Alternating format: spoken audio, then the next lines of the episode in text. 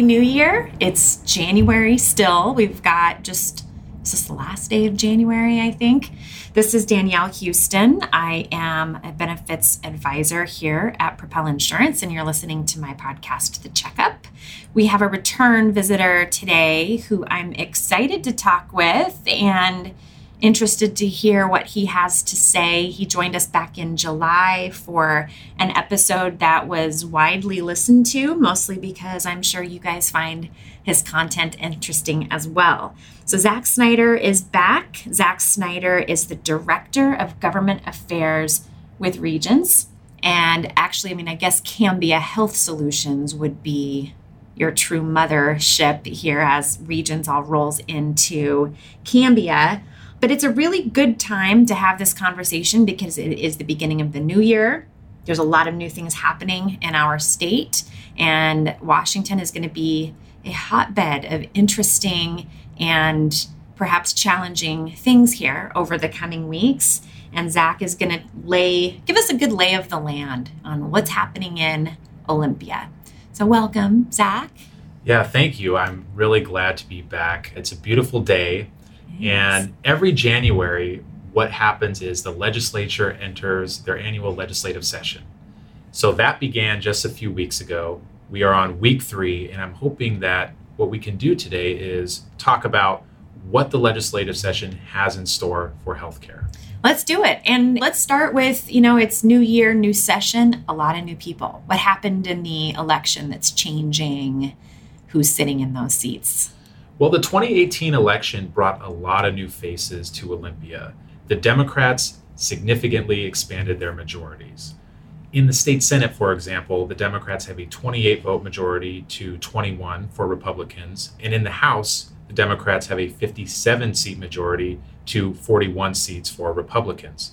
So that means that Democrats are in a position to achieve many of their longstanding goals with their expanded majorities. And a lot of these things are things that spark a lot of emotion for people. It impacts all of us, whether we are the buyers or decision makers or users of healthcare in particular, because that is a big hot button issue.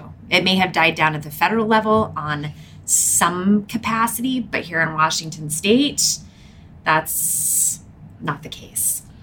You're absolutely right. Democrats are looking to be bold and bring solutions that will really change the way people access healthcare. A couple of things I want to point out about the legislative session is number one, it's a long session this year. Every odd year, the legislature has a 105 day session. Every even year, they have a 60 day session. It's 2019, it's a long session. So they have a lot of time to come up with ideas, and new ideas are coming out every day. Right. Like you mentioned, this time during the year, you're in Olympia four out of the five days. Is that right? Yeah, that's correct. I am in Olympia four out of the five days. The reason why I do that is because the healthcare committees they meet almost every day, and so we are dealing with new issues every day. So let's talk about some of these things that are going to be happening with policymaking that are already kind of in the works in these conversations for out of five days. You gave me some great high level priorities. Why don't you kind of start digging through those for us? Yeah, that's great. Right before getting into the priorities, one thing that hangs over the session is you have Governor Jay Inslee, who is openly contemplating a 2020 run. Jay really wants to send a message to Democratic voters nationally that he is bold, that he is bold on environment, that he is bold on healthcare. So that really plays into all of the things he's supporting at the legislature. That's something that we pay pretty close attention to. But a few of those priorities that are high level, I would say, are mental health, number one. The governor has proposed a $700 million package to increase the number of mental health beds available to individuals across our state for people who are civilly committed. Okay. The other piece is opioids. This is an issue that legislators have been looking into for the past 10 years or so. There's a new $25 million package to encourage individuals to seek alternative treatments to opioids, such as chiropractic care and physical therapy and things of that nature, and also provide community workers anti overdose drugs and things of that nature. Okay. The other big piece is SEB funding. And SEB is the School Employee Benefits Board. This is a new program that will provide health insurance benefits to all the teachers in the state of Washington. This legislation was created in 2017 and it goes live in 2020. However, in the interim, before this 2019 session started, the state projected that it will cost an additional $900 million to fund the SEB. 900 million. Just the number alone kind of makes my stomach hurt a little bit. That's a lot of money. It is. When you consider that the entire state budget is $55 billion, 900 million is a lot of money to come up with to fully fund the SEB. So there's this aura in Olympia of will they or won't they? I believe the political will is there to fund the SEB. However, we have seen in the past many proposals to undo the SEB, to delay the SEB. We haven't seen any of those proposals come up yet this year. I do expect to see some but we'll see what legislators do. It all depends on how much new tax revenue they can get to come into the state treasury. Now, from my standpoint, it almost sounds like, and maybe this is just kind of a silly question though, too, is that the SEB was formed, and basically what that did was take all of the public school districts out of making their own decisions around you know, who are they offering for health care or even being part of the Washington Education Association, right? And folding them into this state benefit.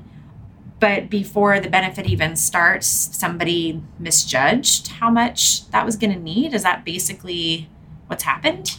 That's basically right. What happened was the state did not account for what the WEA would collectively bargain for the school districts themselves are no longer bargaining for their health insurance. Right. The WEA has taken that role and they drove a hard bargain. Yes, they did. That is why the state needs more money to fund the SEB so that the state can honor the contract that was agreed to. Okay. Interesting. All right. And obviously, things like opioids and mental health, I think we all feel like there are some moral reasons why we should be helping and we can all drive through Seattle really and see some results of what happens when people don't get the help and the care that they need. But help and care costs money. So these three things that you've outlined as being kind of these hot topics, what are we talking about as far as funding? You said how much money these bills are going to encompass. So the next question most people want to know then is how are we going to pay for this? Well, like I said, the state does have a fairly large budget, but in order to attack all of these priorities and more, I just talked about some of the larger healthcare priorities. There are many other priorities when it comes to environment, education, and others. The governor is proposing three new taxes to achieve these goals. The first is a capital gains tax. Famously, Washington state does not have an income tax. So this is a way to get close to that. The capital gains tax would impose a 9% capital gains tax on capital gains that are 25,000 or more for an individual, 50,000 for families. Okay. The next tax is a B&O increase. The business and occupation tax is a tax on gross receipts of businesses. This would impose a 1% increase on services. So the service category only. And there's a lot in that service category, though, as well. There absolutely is. Some of the rationale behind legislators only attacking the service category is that, well, only wealthy people use services, accountants and lawyers and things of that nature. And so they feel that this is a progressive way to attack the B&O tax. Interesting. But what are some of the other ways that we see that B&O tax?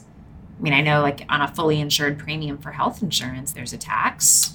That's right. There's a premium tax. Right. That is two and a half percent. Right. Already. So this would bring the service category from one and a half percent to two and a half percent. So we would probably see some change in a number of maybe services that we have, and not just specifically if you have an accountant or if you have an attorney that you use.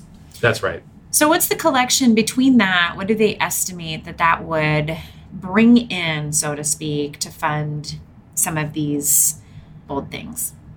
Well, the last tax that they're looking at is a real estate excise tax. They want to move it from a flat tax to a progressive tax. So you would pay less real estate excise tax on properties that are valued less than $250,000 and you would pay more on properties valued more than a million dollars.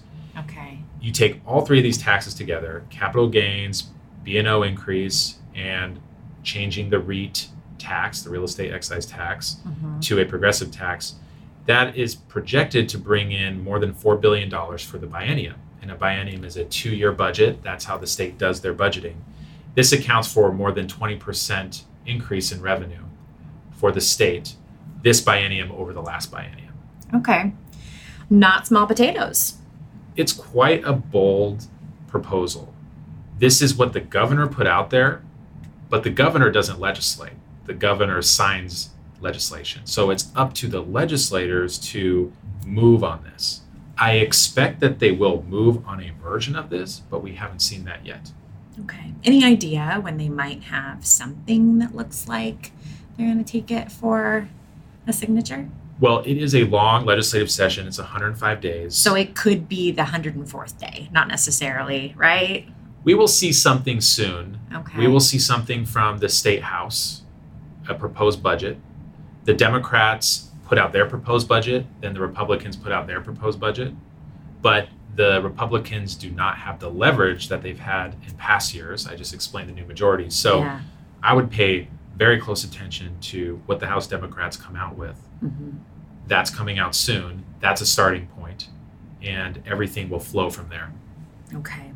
So, one of the things that really piqued my interest because healthcare obviously is such a hot button issue and it impacts all of our clients in some form or fashion, and really anybody in Washington state who buys health insurance. So, really, it's everybody. Everybody's got some skin in this game in some form or fashion. And you have talked a little bit about this new House bill, House Bill 1523, being a public option, which would definitely be new territory for Washington and probably anywhere in the country. Has any other state addressed something kind of like what we're going to talk about next? No other state has gone down this road. And you're Okay. absolutely right. This is bold.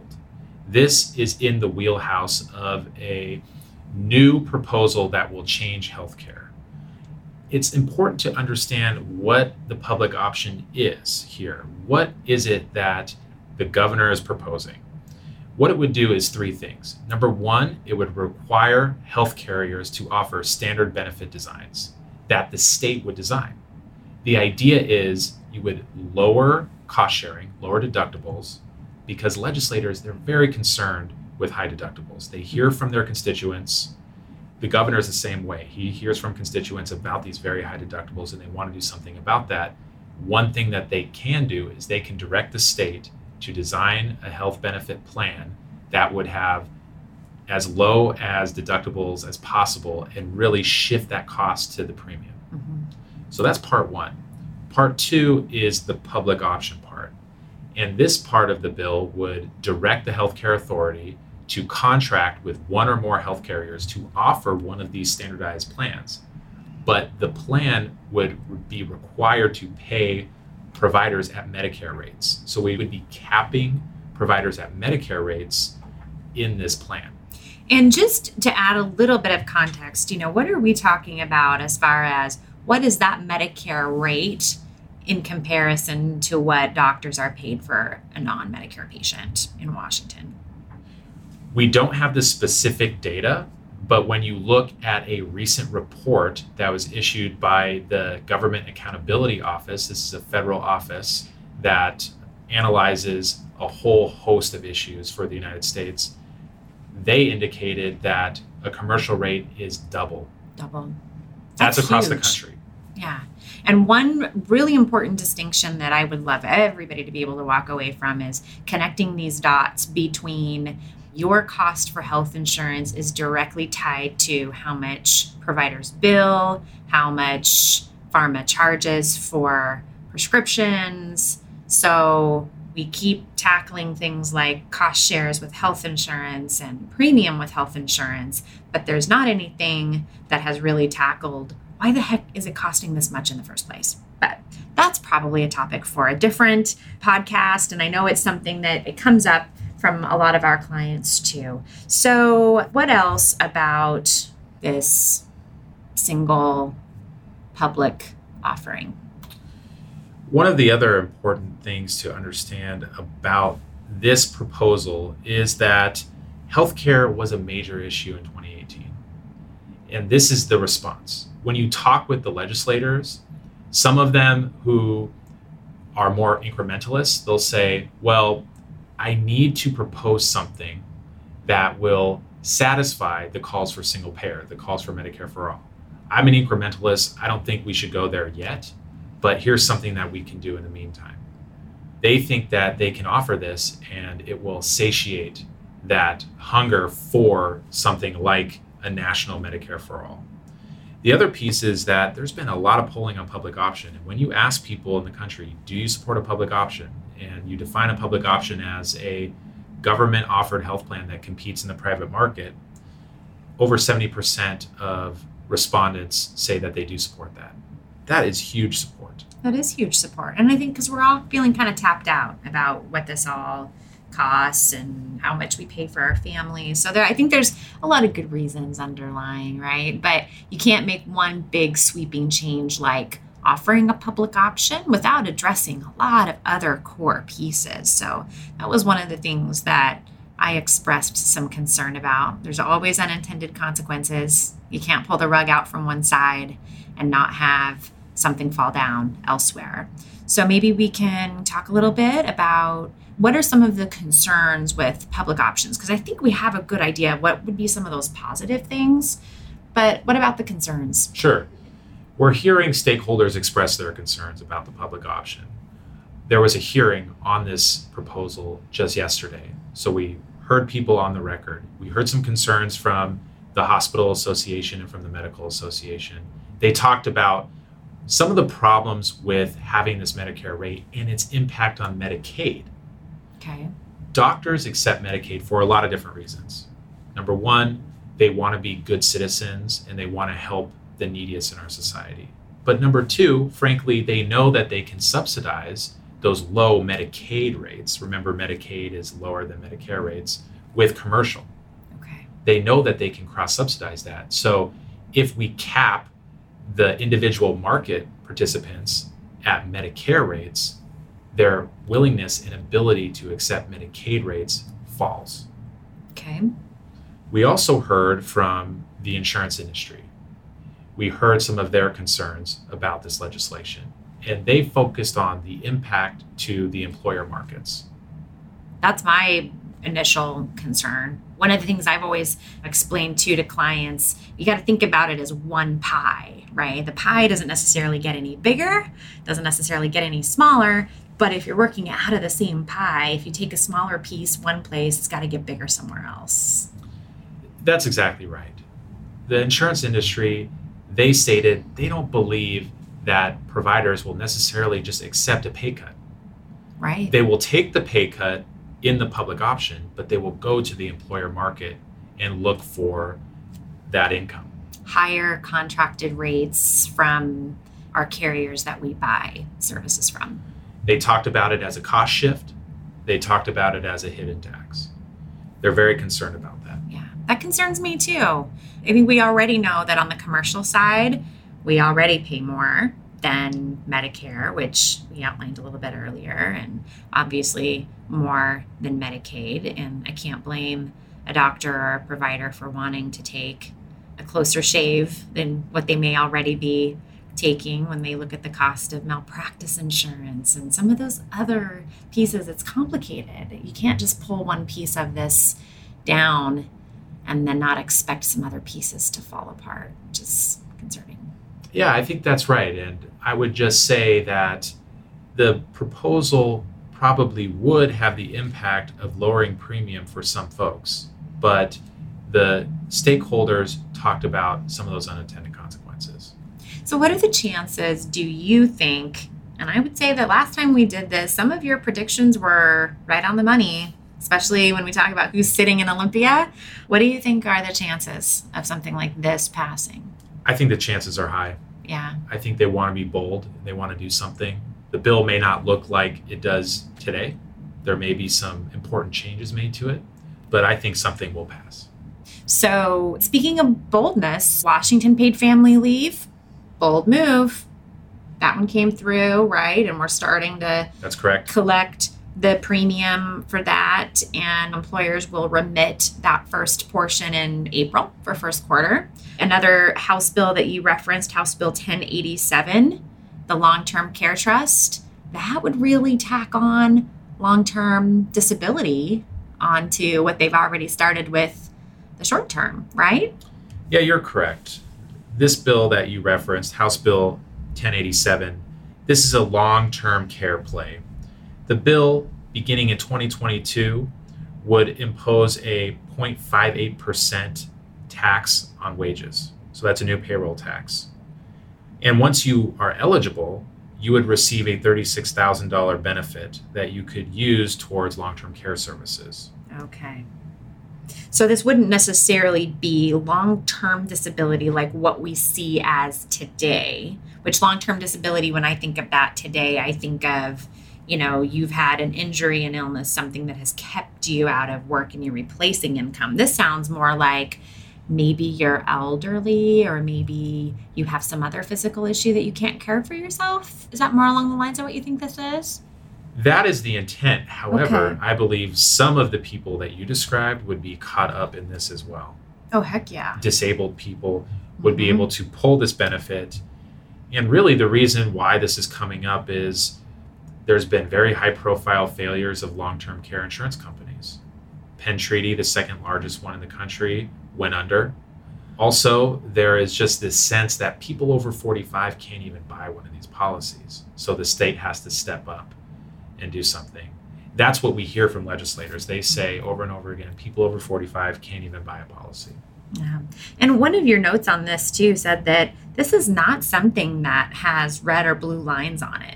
This is something that's bipartisan. You got people from both sides that are in on this. You're absolutely right. This is a bipartisan bill. Unlike the previous one we talked about, public option, both sides are interested in this. This has a very good chance of passing this year as well. Okay. Anything else? I mean, not that this isn't enough, Zach, but you mentioned how many bills so far that you're kind of hearing talk of or expect to come through? Well, it's week three. The legislature has introduced over 1,500 bills so far. From the perspective of Regence, we're tracking 70 bills. 70. Okay. So I would imagine your counterparts here in Washington are tracking closely on the same as well. I hope you're all getting your rest. That's right, we are. Get your sleep, take your vitamins. Our intent with this podcast is to inform all of you. And if you have questions or concerns, if you want to be involved or heard, we want to make that available to you too. Zach would love to see employers represented more in this space, in particular with healthcare in Olympia. And he's always eager to make connections. So I know he'd love to chat with you. We will also provide a link so you can easily find your state representative and you can connect with their offices directly if you like. I feel like this has become my mantra of sorts, but it's so true. We're all in this together, no matter what happens or where the road might take us. I hope that today's legislative update has informed you and inspired you to be active and heard in our community. If you want to join the conversation, you can follow me on Twitter. We're at the Checkup and that podcast community. We'd love to connect with you there. You can also check us out on Facebook. You can listen to us on iTunes, Stitcher, or from Propel's YouTube channel. And you can find that at our website, propelinsurance.com. Thank you again for joining me today on The Checkup. This is Danielle Houston. Until next time.